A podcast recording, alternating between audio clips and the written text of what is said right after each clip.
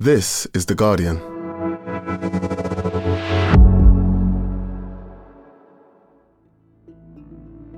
Today, the incredible story of Pamela Moses, a Black Lives Matter activist who was sentenced to six years in prison for a voting mistake.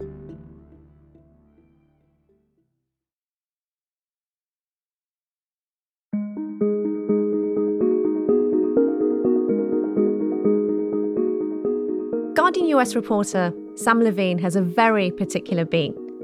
His focus? Voting rights across America and the fraught and cynical ways that some politicians have tried to restrict access to elections and deny some citizens their democratic right to vote. Over the last 20 years or so in the US, there's really been a push from the right, from the Republican Party, to really beat the drum about voter fraud as justification to impose stricter rules around voting. They're sending millions of ballots all over the country. There's fraud. They found them in creeks. They found some with the name Trump, just happened to have the name Trump just the other day in a wastepaper basket. This is going to be a fraud like you've never seen. Voter fraud falls into Sam's beat. It's a serious crime carrying big penalties, the kind that can make for juicy stories. The trouble is, there just isn't actually that much of it. Study after study has shown that voter fraud is exceedingly rare in the United States. It's virtually non existent. But one day, Sam heard about a case. I was out for a walk, as we all are doing during COVID, and scrolling through Twitter, and I saw a tweet from a conservative organization highlighting a case in Memphis that there had been a woman who was convicted for voter fraud, and they linked to a, a local news article. And the woman in the story uh, was named Pamela Moses.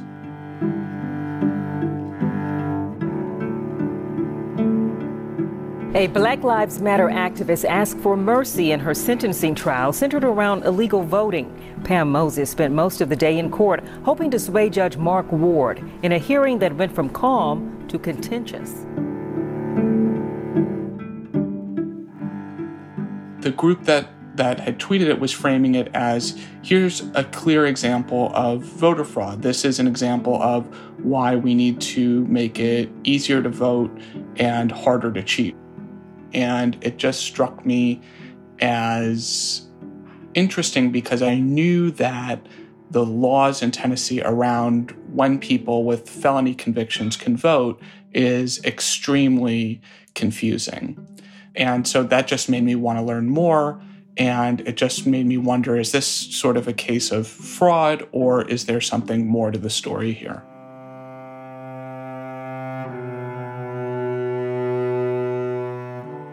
What he found was a story that would make national headlines across America. One that exposes the deep racial disparities that still exist in the United States when it comes to both the criminal justice system and access to the ballot box.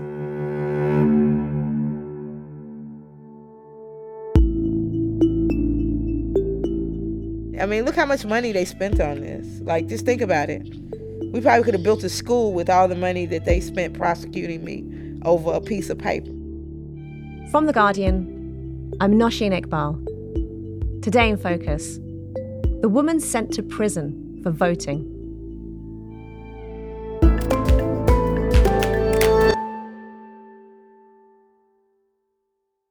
Sam Levine, you're the voting rights reporter for Guardian US. One case you've been following for months is the story of Pamela Moses, can you tell me who she is and what she like? Pamela Moses is an activist in Memphis, Tennessee. She's affiliated with the Black Lives Matter chapter there, and she's a quite outspoken and well known activist. No way the past can remain. These are the signs of the time. We won't let it be the same. Racism must go. Hatred must go. She's been uh, quoted over the years in protests over police brutality, uh, police shootings, police misconduct.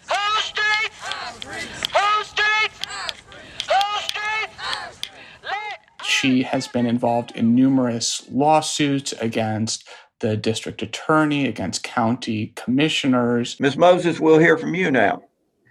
He had a responsibility not only as an elected representative of the constituents which he serves in. She's someone who, you know, doesn't try and sugarcoat things. She clearly sees systemic problems and she doesn't hold back when she's talking about any of that. If I say it behind your back, I say it to your face, and I don't bite my tongue for people who are not doing what they're supposed to do. I will never do that. That's one thing about me. If I said it, I'm gonna stand on it, and I don't care if you come after me because I'm ready for you. Ain't we, Victor? Say we ready for you. to understand how she ends up in prison on charges of voter fraud, where does her story start? Well, she has sort of a complex and winding story. And the story really starts back in 2015.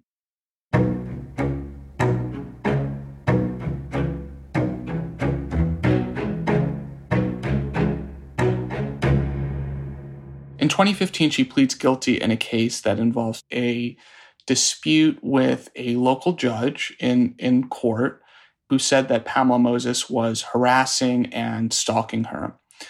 And what people I've talked to who were sort of paying attention to it at the time have really questioned whether what Pamela was doing amounted to harassment and stalking. She was pretty aggressively campaigning against this judge. She would appear at campaign appearances where this judge was and kind of loudly shout, you know, don't vote for this judge whose name was Phyllis Gardner, she would say, "Don't don't vote for Phyllis Gardner." She started a Facebook group posting pictures and memes saying, "Don't vote for Phyllis Gardner," and this was all used as the basis to eventually bring charges. She pleads guilty to a range of offenses that include stalking, perjury, uh, tampering with evidence, and this really kind of sets off this whole chain of events.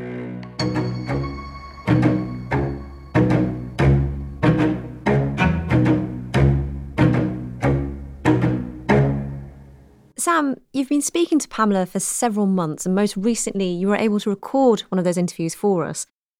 What did she say to you about that 2015 case? Pamela told me she really regrets pleading guilty in that case. I was innocent, but I pled guilty. It was the worst mistake of my life. And I had decided I was never going to plead guilty to something that I didn't do. She really took the plea to avoid going to jail, but if she could go back and do it again, she would not plead guilty. So, in the end, what was her punishment for those crimes? She was sentenced to several years of probation. And even though she didn't go to prison for it, that decision to plead guilty still had implications for her voting rights. In Tennessee, like many other US states, when you are convicted of a felony, you lose the right to vote while you're serving your sentence. And in Pamela Moses's case, the thing was no one ever told her that she was ineligible to vote. I reviewed the transcript of her plea deal, and no one mentioned, hey, you know, just so you know, because you're pleading guilty to a felony, are you aware that you're going to lose the right to vote. And the elections officials never remove her from the voter rolls. So Pamela Moses continues to vote.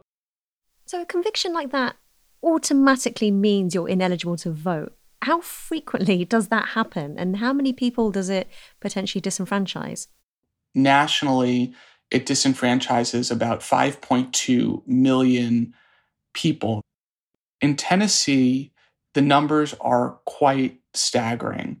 There are an estimated 450,000 people in Tennessee who can't vote because of a felony conviction. And it is particularly harsh when it comes to Black people in Tennessee. more than one in five members of the black voting age population in Tennessee cannot vote because of a felony conviction. And that is just staggering, hard to even get your head around. Well, it's staggering on several counts. One, because we know that the criminal justice system over polices and disproportionately criminalizes and convicts black people, which is something Pamela Moses had been campaigning against.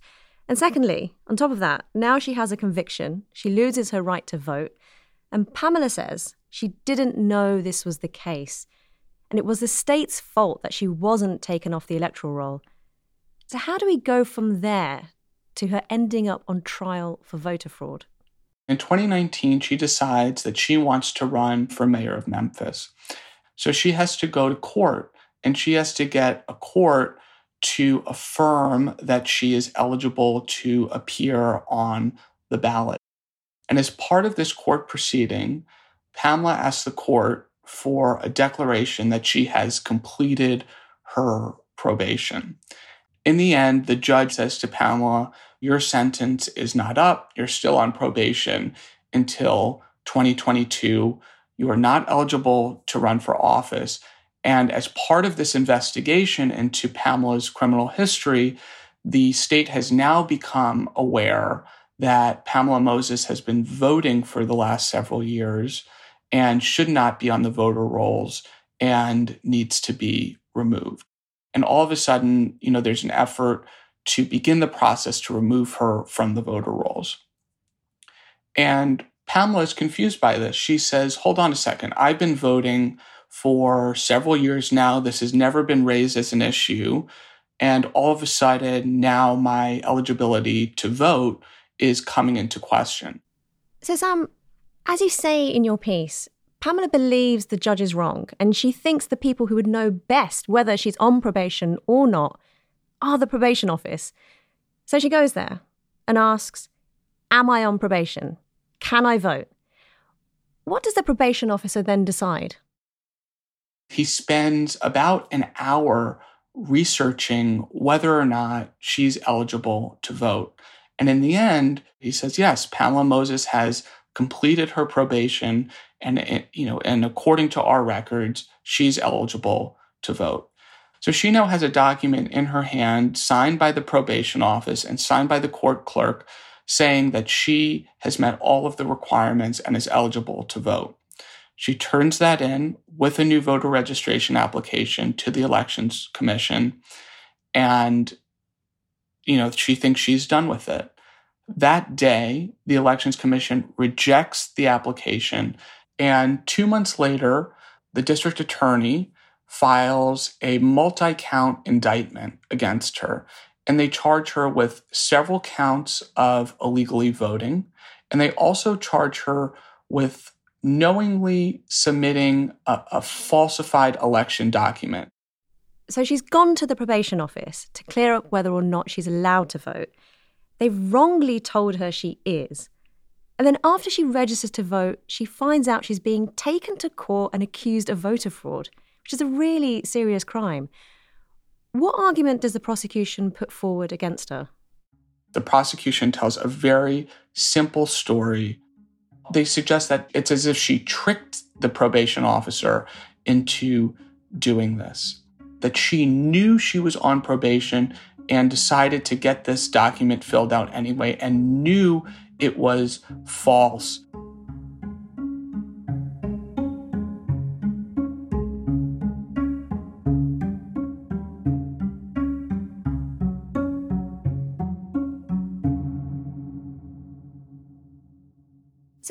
Case evolves and the prosecutor tells this story about Pamela tricking the probation officer, what does Pamela herself make of it? Pamela thinks that this is a ridiculous argument. Oh, is he for real?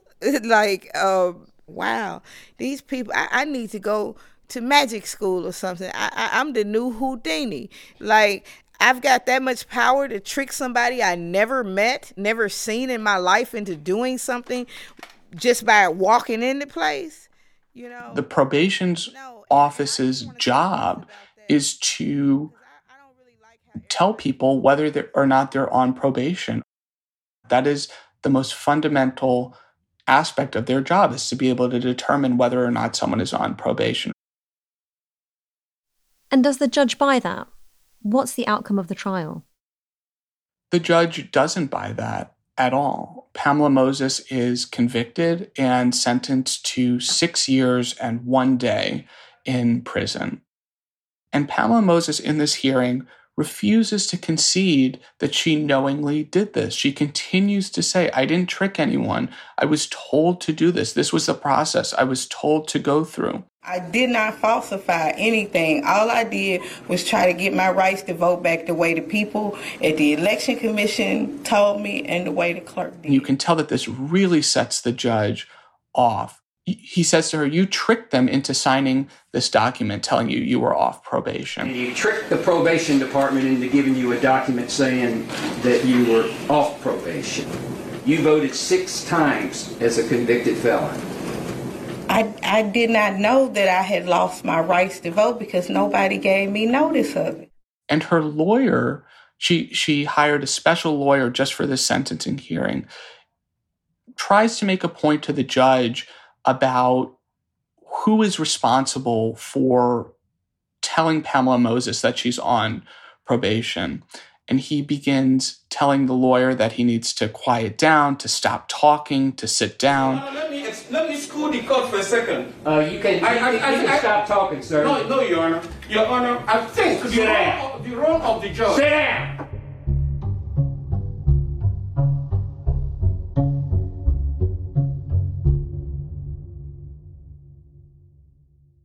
Sam, as you said, Pamela Moses was now facing what looked like an extremely punitive six years in prison.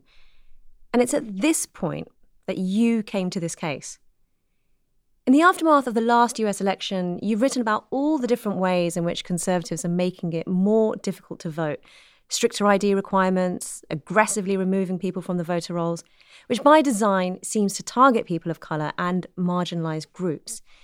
Now, in your first story about Pamela, you also wrote about a growing awareness of how black people are being punished far more harshly for election related crimes. Where did Pamela's story fit into that?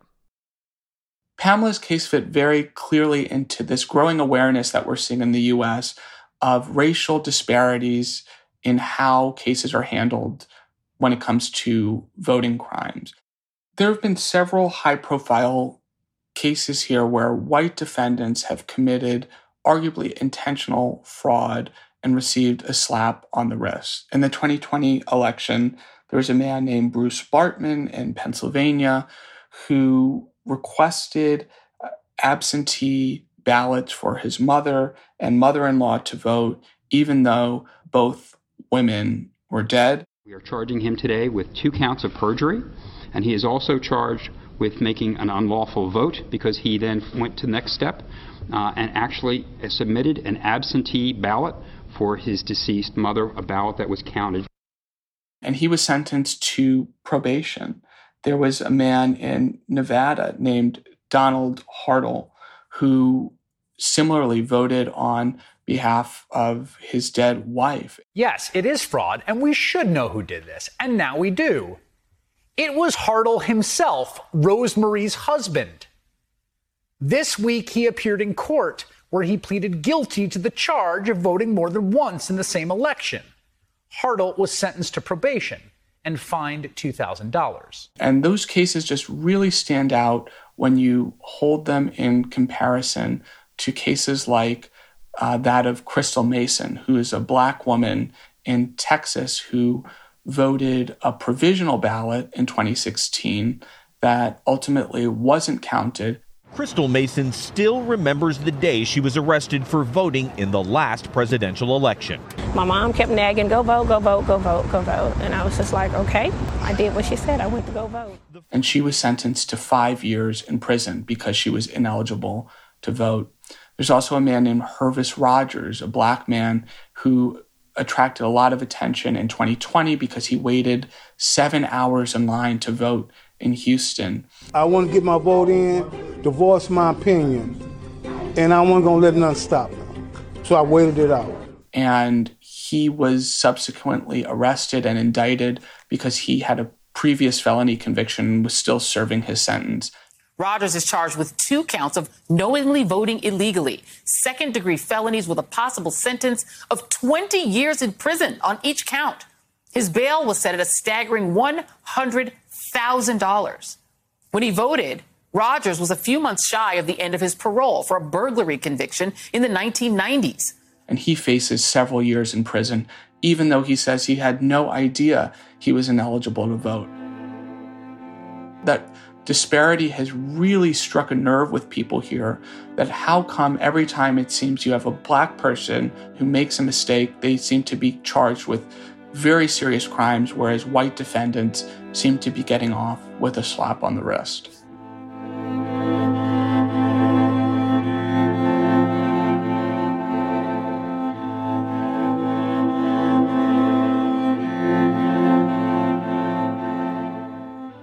Published your first piece on Pamela Moses, just explaining what had happened to her and the sentence she got. What kind of response did you get? There was widespread outrage.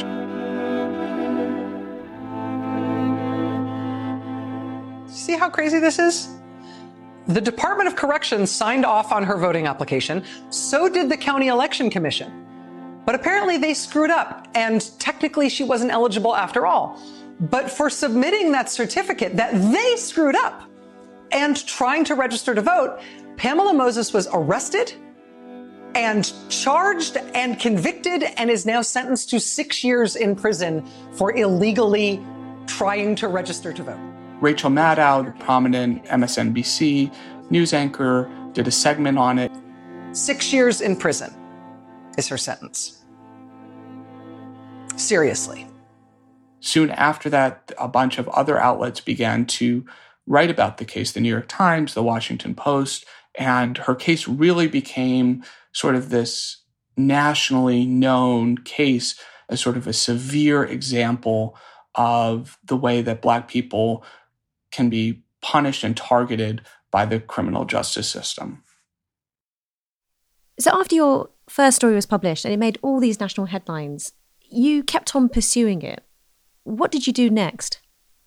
After we published the initial story, there was a question that just kept eating away at me. It lingered in my mind. And the question was how exactly did Pamela Moses deceive this probation officer? Did she lie to him? Did she coerce him? Did she threaten him? What exactly did she do to trick him? And I just couldn't get that question out of my head. So I set out trying to answer that question. And as part of that, I sent a public records request to the Department of Corrections in Tennessee. And I was just curious, you know, had there been any investigation or discussion or explanation of exactly what happened? A few weeks later, lo and behold, it was uh, Tuesday night, and a document shows up in my inbox. And it's just one document, a letter. I, I was sitting at my dining room table reading it, and it's quite extraordinary. And the document is the result of an investigation that the Department of Corrections did into how this mistake happened. So, what did it say? The document says that Pamela Moses waited in the lobby while the probation officer was doing this.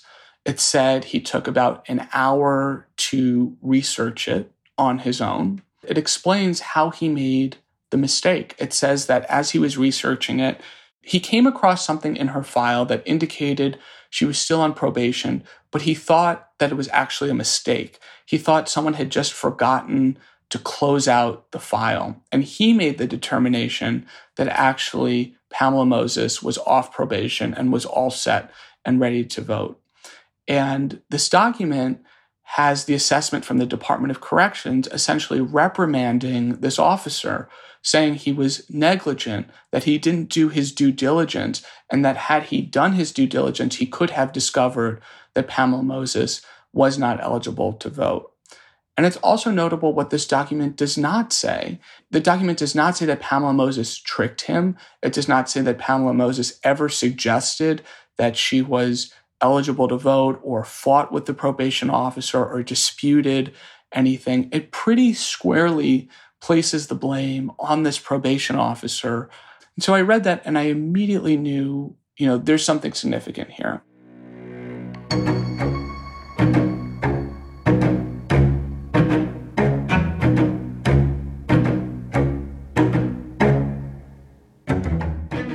This document was a bombshell, and I imagine like your adrenaline is quite pumped. First question that comes to mind is had Pamela Moses' lawyers seen it? Well, that was one of the first questions I had was were her lawyers aware of this document? It hadn't I hadn't ever seen the document before and I had been reviewing the case files for weeks at that point. So I sent it to her lawyers and I asked, you know, have you seen this before and what do you make of this? And they said, no, we've never seen this before. And they said it certainly undercuts the argument that Pamela tricked the probation officer. And so you publish your piece in The Guardian introducing this sensational new evidence. And by quite an amazing coincidence, Pamela already has a hearing in court scheduled for the very next day, which they had expected to be a procedural formality. But what actually happened? Pamela Moses' lawyer um, goes to court and he puts together a brief. He includes in the brief an argument that Pamela Moses should get a new trial because the prosecutor did not turn over this document to her defense. And it would have made a difference in the trial had she been aware that this document existed. What did the judge make of it? Pamela says that the judge's attitude almost completely changed by the time the hearing for a new trial came around. That Judge Ward's attitude and demeanor had did a 360 from the last time I had seen him. He it's as if God had touched his heart and he saw me as a human being. So the judge, in a very surprising decision, rules that this document would have made a difference. It should have been turned over. And then the judge decided that I should get a new trial. And I was overwhelmed with joy because that was my prayer, and my prayer was answered. So after the judge orders a new trial, Pamela Moses is in the courtroom. She nearly breaks down. You know, screaming about how happy she is. Jesus, thank you, Judge Ward. God bless you. She'll be released. She's immediately released from custody. Her bond is reinstated and she's freed.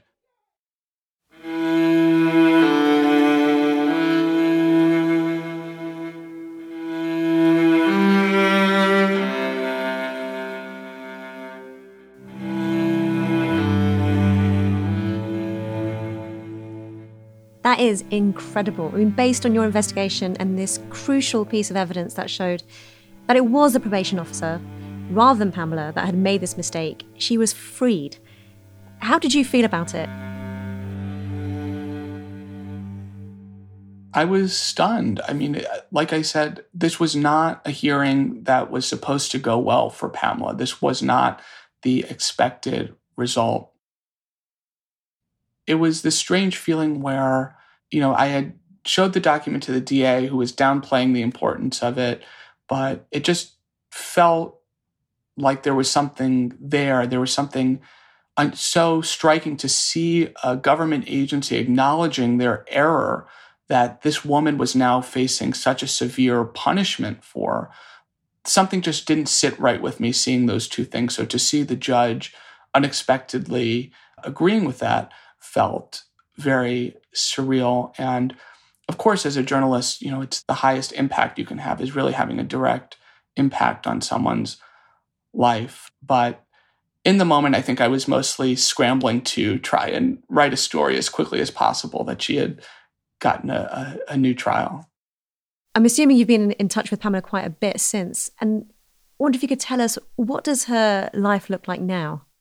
She talked about, you know, just getting to do sort of normal things again with her younger son, who's 13 years old, taking him to school in the morning, watching Netflix with him. That's sort of what she's been enjoying the most. But Pamela told me that actually, since she's been out of prison, she's had a lot of anxiety. Being with my son has been like a great feeling because he's actually happier than I am because everything is just very overwhelming. And now I'm I'm anxious and I'm I'm worried because you know these charges have not went away. I'm just free, but you know it's been stressful. Well, as you've said, the judge has ordered a retrial, and the prospect of that is now hanging over Pamela's head.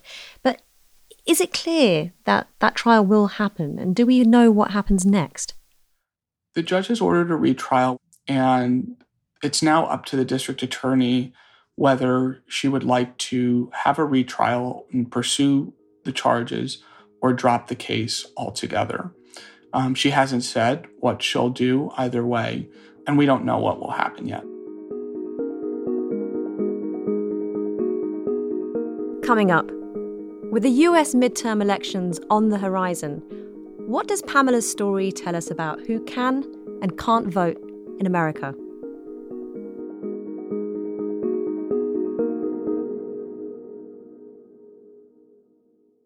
Hello, Guardian columnist Jonathan Freedland here. I now have my own US politics podcast, which is, helpfully, called Politics Weekly America. So if you want to hear my interviews with politicians like Hillary Clinton or expert analysis from Guardian journalists and the latest news from Washington, D.C. and beyond, you should subscribe. To do that, just type Politics Weekly America into Apple, Spotify, or wherever you get your podcasts. We'll be there every Friday.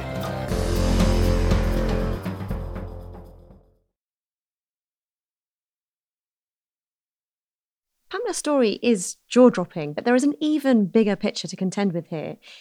How does she explain what happened to her? She explains it as a system that was out to get her. She sees it very clearly influenced by her race. She told me this wouldn't have happened if she wasn't black it's a broken system, no matter how you look at it. But when it comes to sentencing, I think that they look at what color you are. They don't look at what you did. And she thinks it's also very clearly linked to her activism and how outspoken she's been. I believe that if not only if I wasn't black, but if my name wasn't Pamela Moses, this probably would have never even been a case. I believe that I was targeted for my political beliefs because if you silence the, the loudest person that's screaming, hey, black people, go vote, don't vote for her, remove her from office, then you you eliminate the opposition. You know, you eliminate the competition. And she thinks that this is a system trying to exercise power over her, that's trying to punish her for being so outspoken and that's trying to send a very chilling message to other people saying, you know, if you have any question about your eligibility, don't vote. I think it's a scare tactic what they did to me. So it's like, well, if she went to jail for that, we don't need to do that. We ain't gonna follow her because we gonna be in jail with six years too. So I would say that it sends a a a confusing message to people who who want to vote because I know lots of people who are convicted felons that have called me and have said, I got my rights restored too. You think they're going to try to prosecute me? I've been voting. And I'm just like, why should people be worried about if they're going to be prosecuted for doing their civic duty? We were taught that it was our responsibilities as an American, it was our responsibility to vote. But now you want to put people in jail for doing what you taught us to do.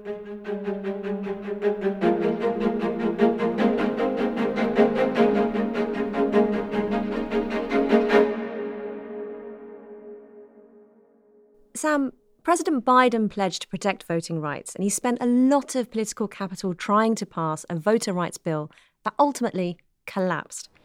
Cecilia, good morning. It was a very late night here on Capitol Hill, and it ended in a blistering defeat for President Biden just one year into office. Voting rights legislation failing once again in the Senate. Every Republican senator voting against it, calling it a power grab, a federal takeover of the election system. The measure would have made Election Day a federal holiday. It would have expanded mail in voting, early voting. Every Democrat. This was such a big part of Biden's offering at the last election. There's this real hope that he could make significant progress. And yet, with the midterm elections coming up, all those voter suppression issues you've been reporting on over the past few years are still very present. Where do you think Pamela's story fits into all of this?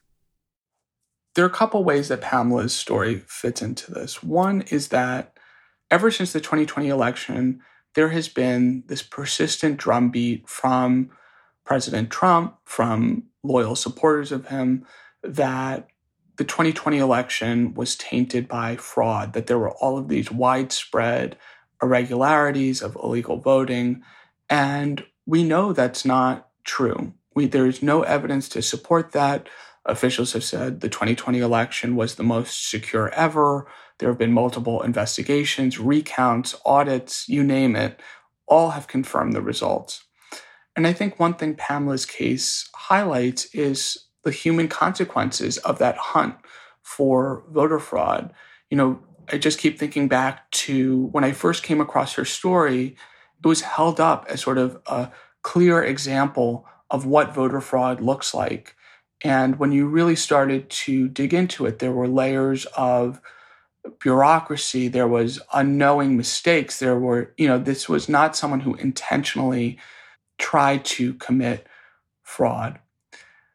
The second reason, I think, is because ever since the 2020 election, we've just seen a wave of efforts, largely in, in Republican controlled legislatures, to make it harder to vote, to impose new restrictions. Those efforts seem to be thinly veiled efforts at non white Americans, at black Americans who exercise their right to vote in unprecedented levels in 2020. It almost seems like it's a backlash to non white Americans speaking out, getting more involved than ever. And I think there's a parallel to that. In Pamela's case, here you have an outspoken activist who has really challenged the system, who is you know, agitating against the status quo, who believes she's being punished for doing that, for speaking out, for not stepping in line. And that's quite striking to see. Sam, what an incredible story. Thank you so much. No problem.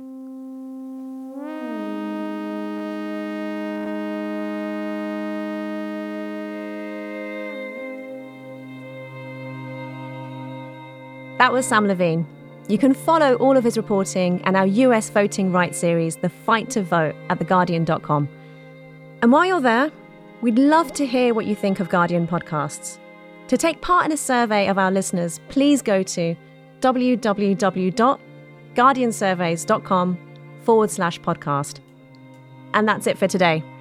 The producer was Josh Kelly, with assistance from Kevin Houston in Memphis. Sound design was by Rudy Zagadlo. The executive producers are Phil Maynard and Maithili Rao. We'll be back tomorrow.